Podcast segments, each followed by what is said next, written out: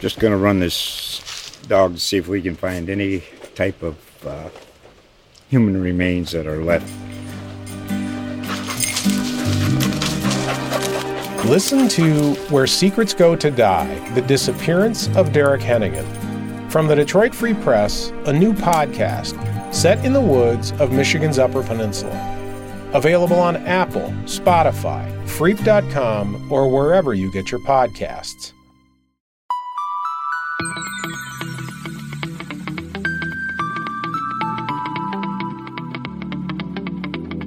What's up, everyone? It's Michael Scotto, HoopsHype.com's NBA writer and host of the HoopsHype podcast. This season, the Atlanta Hawks have been in more rumors than a high school teenager in the hallways surrounding Nate McMillan's future, whether John Collins would be traded, if the pairing of Trae Young and DeJounte Murray could work, and plenty more. So after making the blockbuster trade to acquire Murray in the offseason and the team hovering around 500, the Hawks fired McMillan, and now they've hired Quin Snyder as their new coach. So, what does the hiring of Snyder mean for the Hawks this season and the futures of Trae Young and John Collins? My guest, the lovely Lauren Williams of the Atlanta Journal Constitution, and I are going to answer those questions and more on the latest edition of the HoopsHype podcast. Lauren, appreciate you joining me and congratulations. I believe you're the first female guest that we've had on the podcast. So you're breaking barriers. Welcome aboard. Okay. Listen, we're looking to continue breaking these glass ceilings here. So I'm honored to be the first female guest. And, you know, I'm excited to be here. Thanks for having me. My pleasure. I mean, you have certainly kept up with the the days of our lives soap opera that's been the Hawks so far this year.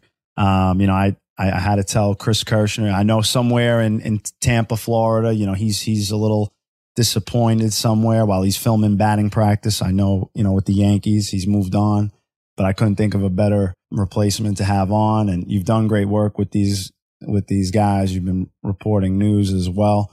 So I wanted to get your thoughts on uh, a lot. We got plenty to get into, but I mean, I think the the newest thing for the Hawks right now, Lauren, obviously the hiring of Quin Snyder and and really what does it mean for this season and beyond? I mean, when I when I talk to executives, um, many executives believe the Hawks got arguably the best coach on the market in in Quin Snyder, and I'll share with you two quotes that I got from two different GMs. The first one was. Um, the Hawks were wise to get Quin off the market before other teams could come calling. Uh, an NBA GM told me he'll set the culture. Those that can embrace it will thrive and those that won't or don't won't be in Atlanta for long. I thought that last part was pretty interesting. And then mm-hmm. the other GM said, I love this, the Snyder hire. Uh, he's one of the smartest coaches in the game. He understands today's players as well as anyone, and he builds relationships with his guys. You can't ask for more in a coach. I think he'll use the next 20 games to build those relationships and figure out what the team needs moving forward while trying to win and make a playoff push. There's going to be a lot of team building over the next month. So, Lauren, I mean, in, in talking with other executives, obviously they like the hire, and others I've talked to think that he's going to have input on the roster decisions and work closely with GM Landry Fields to shape the roster. You were there when Landry introduced Quin and they had the press conference, and you've been around this team all year. So I wanted to ask you, in your opinion, what does this hiring mean for the Atlanta Hawks going forward this season and potentially with Trae and, and John as we look ahead? Yeah, I mean, I think the quotes from the GMs that you spoke to, particularly that second one, where they were saying that those who buy into the cultural changes that Quin Snyder brings to this organization, they're either going to thrive or they won't.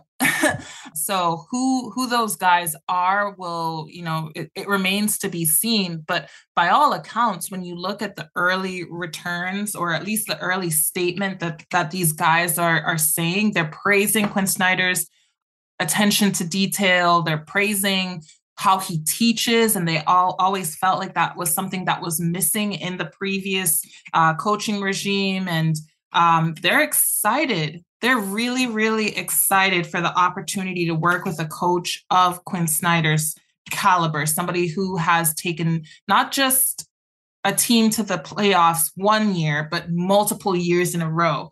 And so when Landry Fields introduced Quin Snyder, I mean, first of all, when when we talked to Landry Fields post the firing of head coach Nate McMillan, he talked a lot about accountability being something that he was looking for in a new head coach. And then when you talk to guys like John Collins and, and DeJounte Murray and Clint Capela following that firing of Nate McMillan, again, they they they pointed to feeling as though accountability was not a part of the culture that they had with the Hawks. So now with Quin being in the mix, it feels as though that new voice that's coming in, um, and the fact that Quin is known as a guy who uh, is player development first and and trying to build these guys up not just as players but also as men it just seems like it's a home run for them. Not to mix sports metaphors in there but it just seems like by all accounts everything is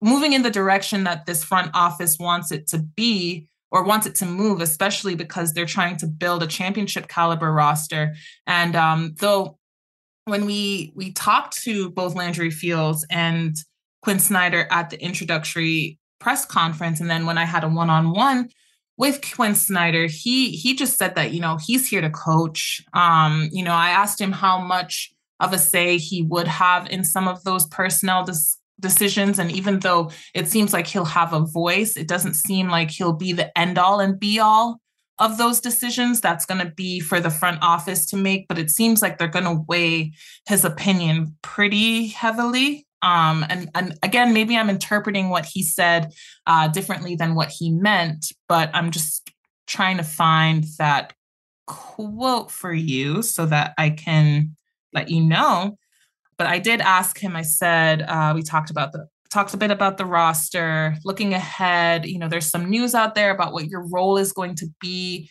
in terms of helping to form the roster. How much voice would you say that you have in developing that or in building it? And he said, not that specific part of the question, but generally speaking, he said it's going to be a partnership. So when you hear the word partnership, it definitely seems like his voice will carry some weight. I'm curious to see. I think more than anything how it how that weight carries with Trae Young. I mean, mm-hmm. this is his third, you know, this is his third head coach now, and I, I, think that's kind of the elephant in the room here.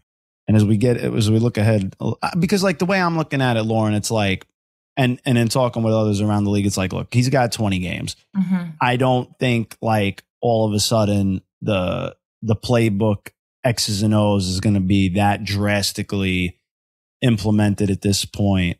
And if anything, this is just a hands on opportunity for him mm-hmm. to get to know these guys on a personal level and see what it looks like looking ahead as far as whether these guys are fits or not. And, you know, with Trae, like we said, it's third coach. I, I was curious more from like a, a scheming concept. So I talked with a couple of scouts and, and one scout in particular told me he doesn't see Quin Snyder implementing a ton offensively right now since No, I would the, agree with that. Yeah, since like the according to the scout, he was saying the current Hawks roster doesn't have enough shooting for his system and mm-hmm. they don't mm-hmm. have enough practice time to learn the complexities of his offense. But I thought this was kind of like the second part of that GM quote. I thought this was interesting. The the scout said he believes this is Trae Young's last shot in Atlanta since this is going to be his third coach which yeah. is a sentiment that others around the league have suggested. You've got the best coach on the market. You know, this isn't a situation like when Lloyd Pierce was there and it was a rebuilding situation. You know, Nate was a short term fix, but never was going to be the long term guy. He kind of resisted even taking the job at first. Yeah. um, I mean, when you look at this, you know, you see Trae and Quin walk off together after the game the other night. Lauren, from your perspective, what is the pulse on Trae? one from I would say the fans, but also from ownership down. Like is is is is, is I don't know if I would call it a bullseye, but are, are, eyeballs kind of on Trae Young here? That it's like we've got a coach now that should be able to maximize your talent. It's on you now.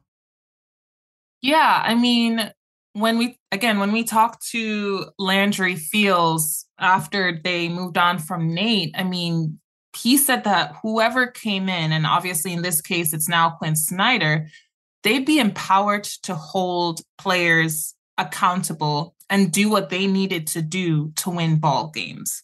And so that tells me that, you know, Trae Young is going to be that guy that has to either you know grow up and buy into what Quinn quin snyder is going to try to implement in terms of scheme wise whatever it is. But also this is you know this is a feeling out process for them. This is a this is a chance for them to figure out how best each other works. And of course uh 20 games is not necessarily a lot of time to do so but it's the time that they're given. And especially because they're trying to make a playoff push and get out of the playing spot whether they'll be able to do that time will tell but um because they're trying to make that push i think you know it's going to be the perfect time for them because how how how better to get uh, to know someone than when the pressure is high, right? And you get to learn how they operate when um, things aren't going well. Uh, you get to learn how they operate when things are going well. And I think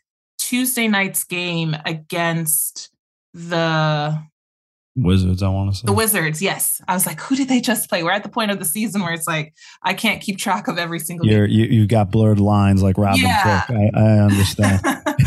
but yeah, I think last night or Tuesday night's game against the Wizards was really the perfect opportunity for Quin Snyder to really see what a Hawks experience at a game is like for a full uh, 60 seconds. He got to see all of the highs of them kind of breaking through that hump of the Wizards getting an early lead. He saw the lows of them giving up that lead. He saw some of the hero ball as people tried to take things onto their shoulders um, to try and win the game, which I, I understand it's natural, but you know, Quin Snyder is a guy who's really about team basketball, and that's something um, I feel like this team has somewhat lacked, especially in clutch moments consistently.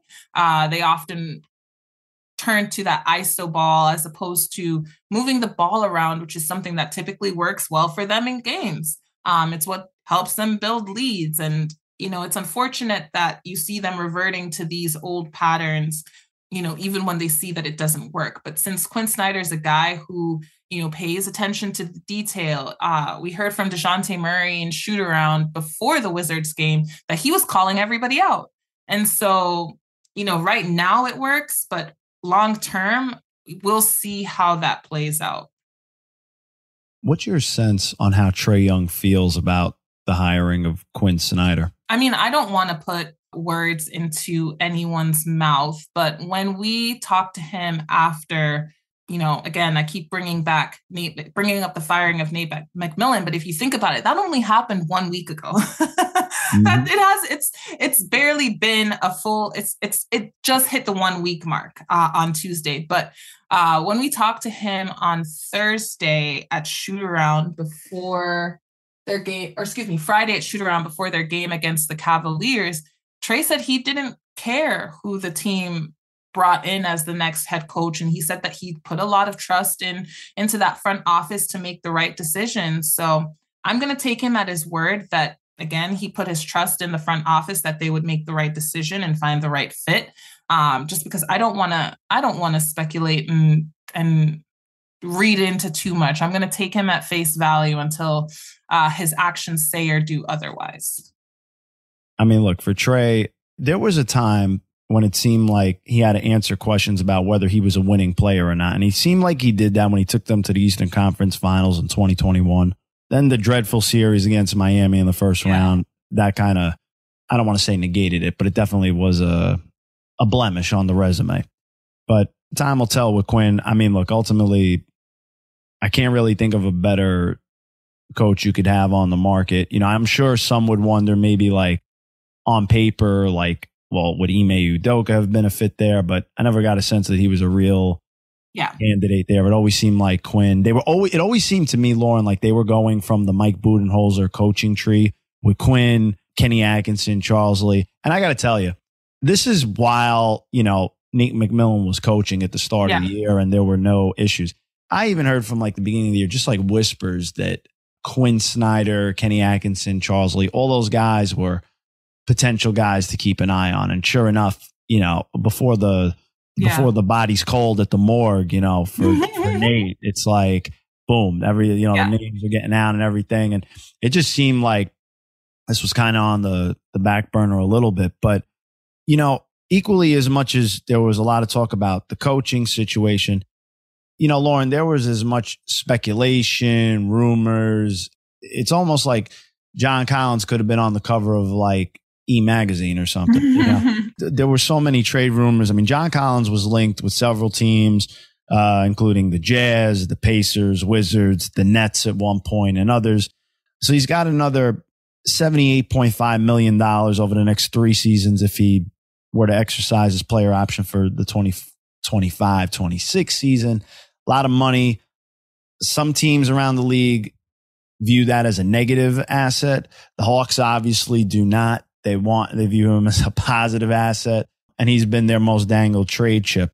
I'm curious from your spe- perspective, being on the ground there day to day, what do you think this means for the future of John Collins as we head into uh, the offseason? And for him, what's been statistically a down year with, with a ball dominant yeah. guard lineup with Trae Young and DeJounte Murray. Yeah, I think the hiring of Quin Snyder to me says that they still somewhat view him as a part of this this roster, right? Because both he and Clint Capela, you know, they're it's almost like their bread and butter is to operate in the pick and roll.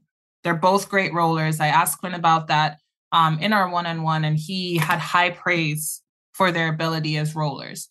And so Kyle Korver, I, I, keep saying this, and I've said this in a few interviews, but my boss, Chris Vivlamore, he was talking to Kyle Korver, and Korver called Quin Snyder a pick and roll savant.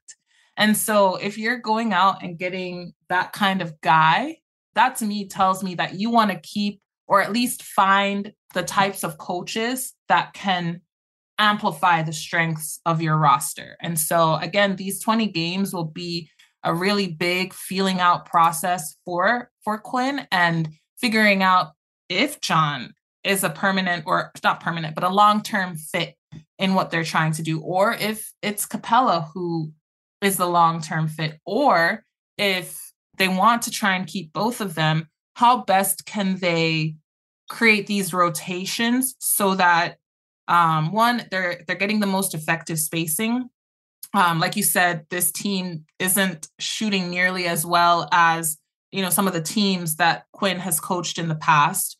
Um, two, maybe Quin pairs John with a different center like Onye, Onyeka Okongwu, and then Quin, or excuse me, Clint plays with say Saddiq Bey, and that kind of offsets some of that spacing a little differently, so that you know they're both operating in different ways, and again he can maximize their strengths. Or again, maybe he's like, hmm, neither of them are a fit. Let's go ahead and find something else. Um, so I think there's still a lot of questions uh, as far as you know where things stand. Just because Quin has barely been on the ground for two days, he had one game on Tuesday, and he had to lean heavily on assistant Joe Prunty for that. And then you know he's just only had his first practice under his belt on Wednesday. So yeah, I think it's still super early. He's still learning this roster. And um, I think we'll maybe start to see his thought process after um, a few more games. I think I think some of it's going to depend on a playoff success, or you know, if they get there, you know, and where they fall by the end yeah. of the year. Um, John just always seems to be dangled out there. He's like. Yeah. Uh, the bait when you go out on a fishing trip. But I'll say this: I'm not surprised Quin was had high praise for him. I mean, I, I think you know, unlike Doc Rivers, who you know pretty much threw you know Ben Simmons under the bus. normally, a coach isn't going to do that, and also if you are going to trade the guy, you want to prop him up and keep his value up. But they already made a big trade, and they got Dejounte Murray, yeah. and you know, it's interesting that a lot of people, I remember when they first got DeJounte Murray, you know, all the draft picks, and then Rudy Gobert gets acquired, and it's like, pff, that was nothing. Exactly. You know? So now the thing with this pairing with DeJounte Murray and Trae Young, like, you look at it on paper and you're like, ah, even when Atlanta made the move, Mhm. some of them internally were like, ah, we don't know if it's going to work, but Yeah. we got to give it a shot. So offensively, DeJounte Murray's scoring at about the same clip as last year. He's shooting better from three point percentage at about 36.7% um, from last year, but his rebounding and assist numbers are down. And then you got Trae Young. His shooting from the field and his three point percentage are down significantly. In terms of this pair, Mhm. what would you say like how, how has this pair been and if you can shed any light behind the scenes on how the two of them coexist Yeah. as the stars of this team Yeah, what's interesting is that, you know, I think that they're still learning each other, especially even like it's surprising that it's taken this long for them to learn each other. Um, especially considering the reports that Trae wanted DeJounte to to come to Atlanta. But that's what he Um, told me over the summer DeJounte said like Yeah. when we were at that uh was at a New Balance uh, event Yeah. and he's like yeah Trae wanted me go, oh okay yeah. Oh. So I think the thing too to to to think about is all of the and I'm sure you've heard this as well, but Trae is he's a he's a nice guy, but you know, sometimes he has some trouble endearing himself to his teammates off the court. I mean, at least that's what I heard. And so, you know, by all accounts, they they like playing with him, but sometimes when I look at the groups and who's close with who, um, I often see DeJounte, um, John Collins, Onyeka Okongwu, DeAndre Hunter. Um, that's the crew. Um, and then it's like almost everybody else is kind of uh, trickling in and out, so to speak. But y- you know, you would think that if Trae wanted, and again, this is just speculation. Um, you know, they know what goes on in their locker room way more than I do. But you would think with Trae wanting DeJounte there that they would be a little bit closer than they are. And, you know, by all accounts, it could be that Jayson Tatum, Jaylen Brown sort of thing where it's like, yeah, we like each other, but we're not best friends, you know? Um, and and so that's that could be essentially what it is. It's, you know, they like each other, but they don't necessarily want to be best friends or you know they're still learning each other and figuring out who the other person is and you know they've both said that stuff like that takes time. And you know i think they still want people to be patient with how they're trying to figure that chemistry out. You know it's it's it's tough. I think landry fields kind of said it best at the beginning of the season where it's like they both have to figure out who's going to be the person that sacrifices what when. And so I think when you're both used to being kind of the the lead ball handler, it just it's going to take some time to kind of figure out when one person needs to step back and when the other is can shine.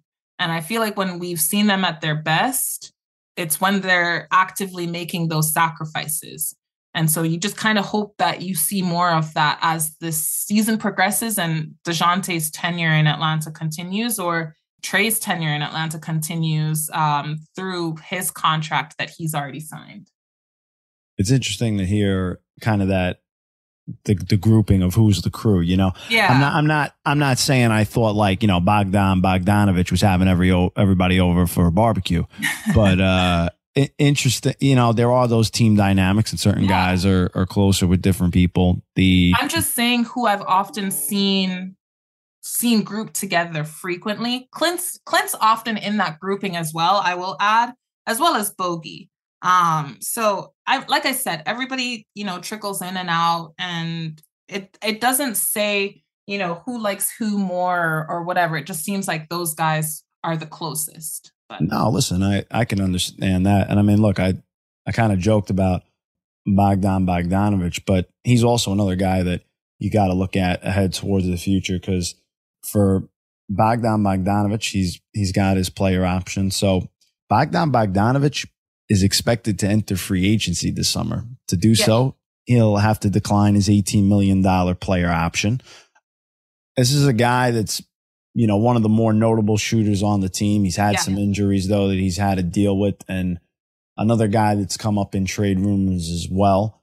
In your crystal ball, what do you what do you predict for the future of uh, Bogdan Bogdanovic this summer? Well, I guess first off, do you agree with the assessment that as of now that he would opt down and hit free agency, and do you think he'd be back? Hmm. Well, can I just say that I would like Bogdan Bogdanovic, or excuse me, Bogdan Bogdanovic, Bogdanovic to opt in and stay just because he is just one of the nicest people that you will have ever met. Um, I'm not. I'm not laughing at that. I'm laughing at the the Bogdanovic pronunciation had a little bit of the like Moses Moses Moses Moses Bogdan Bogdanovic. it reminded me of the, it reminded me of the perk Moses Moody. I'm just busting your chops. It's all love. You know that. No, of course, bust my chops. But the, um, he is a good dude. Here. He is a good dude. Okay, that's great dude. Great. That's half. That's half the battle in a locker room, and Lord knows yeah. doing our job Exactly. He's a great dude. I'll I'll tell you a quick funny story. So obviously he had surgery this off season on his knee. Um, and so he's been working to kind of get back into shape ever since he got the go ahead to do that. And then went on to he missed the first 24 games, but he was still rehabbing through, working hard, working to build strength in that area. And then, you know, he he's played pretty much every game since then. And so he hasn't really had a lot of time to get rest again. And so it, you know, before the All Star break, it, it, seemed apparent that he was starting to kind of get those heavy legs. And when he came back from the All Star break and we spoke to him in his media availability, he was like, he joked that he didn't have to do anything during the break. And he was shocked. He was like, You mean I don't have to do anything?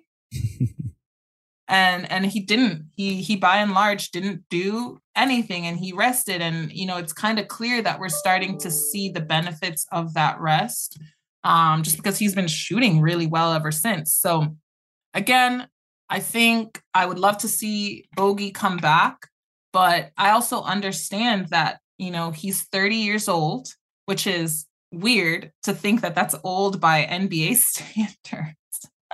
Because it's like I'm 30 and I feel young like a spring chicken. But again, in NBA years, that's a that's a little on the older side. And so he's gonna, I understand he's gonna, you know, if he wants to try and cash in and maybe get a better deal somewhere else, maybe you know someone is looking to give him a bigger role. I, I don't see why he shouldn't do that. But I also think that because of that injury history and because of um, that kind of slump that he had because of those heavy legs, it's also hard for me to see somebody giving him more than $18 million.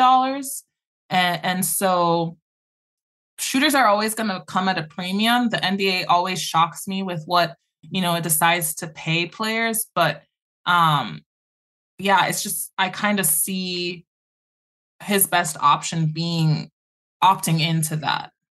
I think what's interesting about Bogdan with that number, I mean, when you talk about shooters, right, and them having a, a premium in mm-hmm. the league, you look at the deal that Davis Bertans got, Joe yeah. Harris, Malik Beasley. I think, if anything, I think he can get around there, if not maybe a little bit more with the cap going up. Mm-hmm. Time will tell on that, but I do think um, he'll be coveted in that regard. I think Atlanta's going to have a decision to make. They got to look yeah. at the luxury tax ahead and all those things. But those are kind of the main topics I thought of. And when I when I thought of this team, is there anything else on the Hawks radar that fans of this team should be keeping an eye on, or more importantly, that you're keeping an eye on? Absolutely. I think as time goes on and, and Quin Snyder kind of continues to figure out this roster and and how best to utilize the talents that he it has it's going to be interesting to see how these rotations shake out. I think one of the things that when we watched nate mcmillan coach this team it seemed as though he got tied to a rot like a schedule as far as rotations right? So it's just interesting to kind of see how he adjusts and um, isn't married to one specific thing. And so I think it's going to be interesting to see how he experiments with different pairings what you know what we expect to see with different guys on the floor at different times and and how that shakes out and so i think that's something to continue watching especially one thing that he touched on is is with the younger players i know fans absolutely love watching aj griffin and jalen johnson get minutes but when you look at the reality of the situation there's only so many minutes to go around. And um if if we're factoring in his background of keeping players accountable accountable excuse me how how that affects the minutes that maybe some of the starters have especially if they're not making the right decisions or if he notices that they're uh, starting to get tired or whatever it is you know who he starts to plug into those moments and and how these guys compete for for longer playing time so i think that's something to continue watching especially because like like I said, fans love watching the young guys plays, but play. But the fact of the matter is, this is a playoff team, and you usually don't see young guys um, get a lot of run on a team that's looking to make their push into the playoffs. So yeah, a lot to to keep watching ahead. I think with this shift, uh, it, it'll be it'll be interesting to also see how uh, Quin starts to put his own stamp on things. I mean, right now we're still watching kind of that old system play out. Uh, so it'll be interesting to see, like, okay, this is a Quin thing versus this is what has worked for this team so far this year. Um, and if they start to move away from that before the season is up. So we've got a lot to keep an eye on. We got Quin. A lot to keep an eye on. We've got Quin. We've got Trae, John, Bogey, the young guys on Onyeka, AJ and everybody's got to keep tabs on your coverage of the Hawks at the Atlanta Journal Constitution Absolutely. as well. Lauren, I appreciate you joining me, taking some time out during the day. Always fun Thank to catch so up with you. And yes, I'll see you when you're in town. But absolutely looking forward to it. And I also want to thank everyone else for tuning in. If you want to hear more episodes of the HoopsHype podcast with guest appearances from NBA players, coaches, executives, and media members such as Lauren Williams, you can like and subscribe to it on Spotify, Apple Podcasts, and anywhere else you listen to podcasts. You can keep up with my tweets on Twitter at Mike A. Make sure you're following Lauren as well. She's at Williams Lauren L. Until next time, I'm your host, Michael Scotto, wishing you and yours all the best. Just going to run this dog to see if we can find any type of uh, human remains that are left. Listen to Where Secrets Go to Die The Disappearance of Derek Hennigan. From the Detroit Free Press, a new podcast set in the woods of Michigan's Upper Peninsula. Available on Apple, Spotify, Freep.com, or wherever you get your podcasts.